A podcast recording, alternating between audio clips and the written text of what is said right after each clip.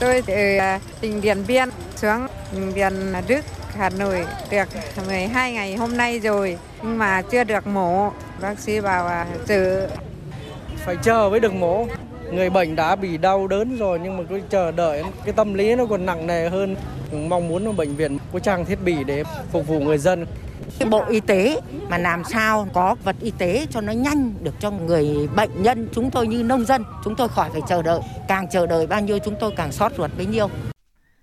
Chờ đợi, đó là tâm trạng chung của hàng nghìn bệnh nhân nặng tại các bệnh viện tuyến cuối. Nhiều người trong số họ đang ở làn danh của sự sống và cái chết. Nhưng không biết đến bao giờ mới được đến lượt chữa trị bệnh, khi mà hầu hết các bệnh viện công từ tuyến huyện, tỉnh đến trung ương đều rơi vào tình trạng thiếu hóa chất xét nghiệm, thiếu thiết bị, vật tư y tế và thuốc điều trị bệnh. Thậm chí, tại các bệnh viện tuyến cuối đang thiếu cả những vật tư y tế rất phổ thông như kim luồn, ống thông, cho tới những loại máy móc thiết bị đặc trùng, chuyên biệt. Nghịch lý là ở chỗ, những loại vật tư này luôn có sẵn ở bất kỳ cửa hàng thiết bị y tế nào bên ngoài cổng bệnh viện. Còn những loại thiết bị đặc trùng như hệ thống Gamma Knife máy PET CT cộng hưởng từ, xạ phẫu, robot hàng trăm tỷ đồng, trong khi không có để sử dụng phục vụ bệnh nhân thì lại đang đắp chiếu hàng năm nay trong các kho của các bệnh viện từ Bắc vào Nam. Phó giáo sư tiến sĩ Đào Xuân Cơ, giám đốc bệnh viện Bạch Mai và giáo sư tiến sĩ Trần Bình Giang, giám đốc bệnh viện Hữu nghị Việt Đức chua sót. Chưa bao giờ bệnh viện Bạch Mai rơi vào cái tình cảnh như bây giờ các cái thiết bị phục vụ cho công tác chẩn đoán, đặc biệt là thiết bị phục vụ trong công tác chẩn đoán hình ảnh, các máy chụp chiếu siêu âm thiếu trầm trọng.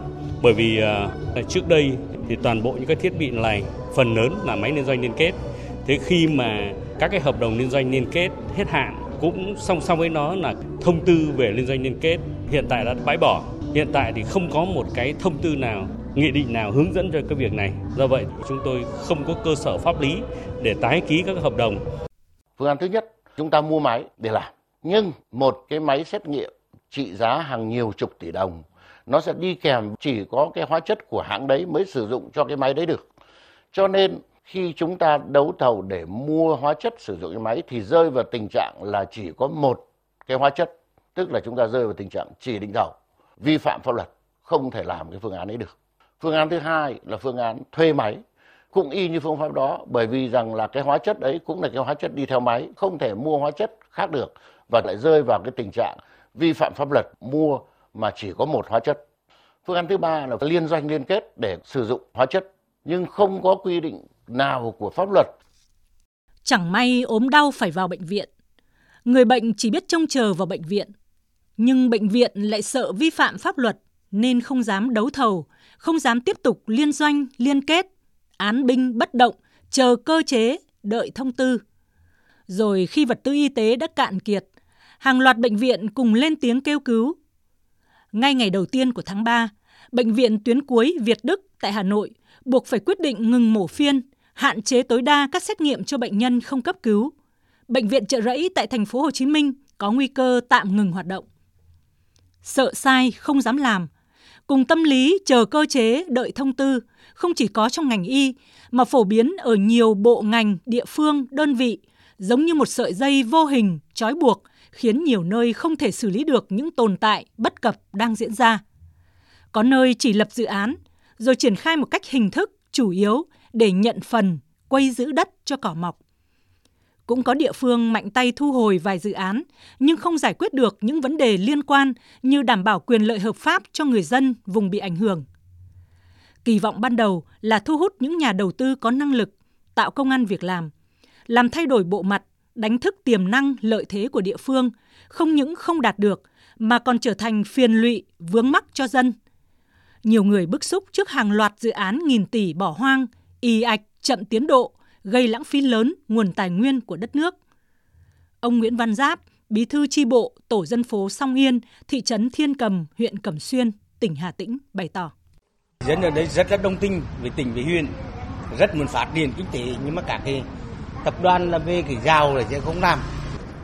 Nhân dân là bây giờ trong vùng quy hoạch là theo quy định thông báo của tỉnh của huyện là không cho làm nhà cưới nơi cả cái xây dựng bởi vì nó ảnh hưởng đến cái sau này giải phóng mất mất bằng sạch của dự án thực tình mà nói dân đi rất chấp hành nhưng mà dự án không có dự án nào làm đúng cả dân rất buồn là địa phương có hơn 240 dự án chậm triển khai. Ông Võ Hữu Hào, Phó Giám đốc Sở Kế hoạch và Đầu tư tỉnh Hà Tĩnh cho biết. Căn cơ nhất là vướng vào các cái thủ tục pháp lý cái trông chéo tổng hợp nhiều nguyên nhân từ giao đất này, thuê đất này, quy hoạch này, kế hoạch sử dụng đất này, đều nhiều tố lắm. Nên dẫn đến là trong quá trình hiện nay thì tham mưu thì phải chặt chẽ. Mình không thể làm tùy tiền để làm sai khác được. Cái việc cải cách chính mà mình làm mà không nhanh thì cũng ảnh hưởng đến rất nhiều còn mình làm tùy tiền ồ thì mình sẽ chịu rất nhiều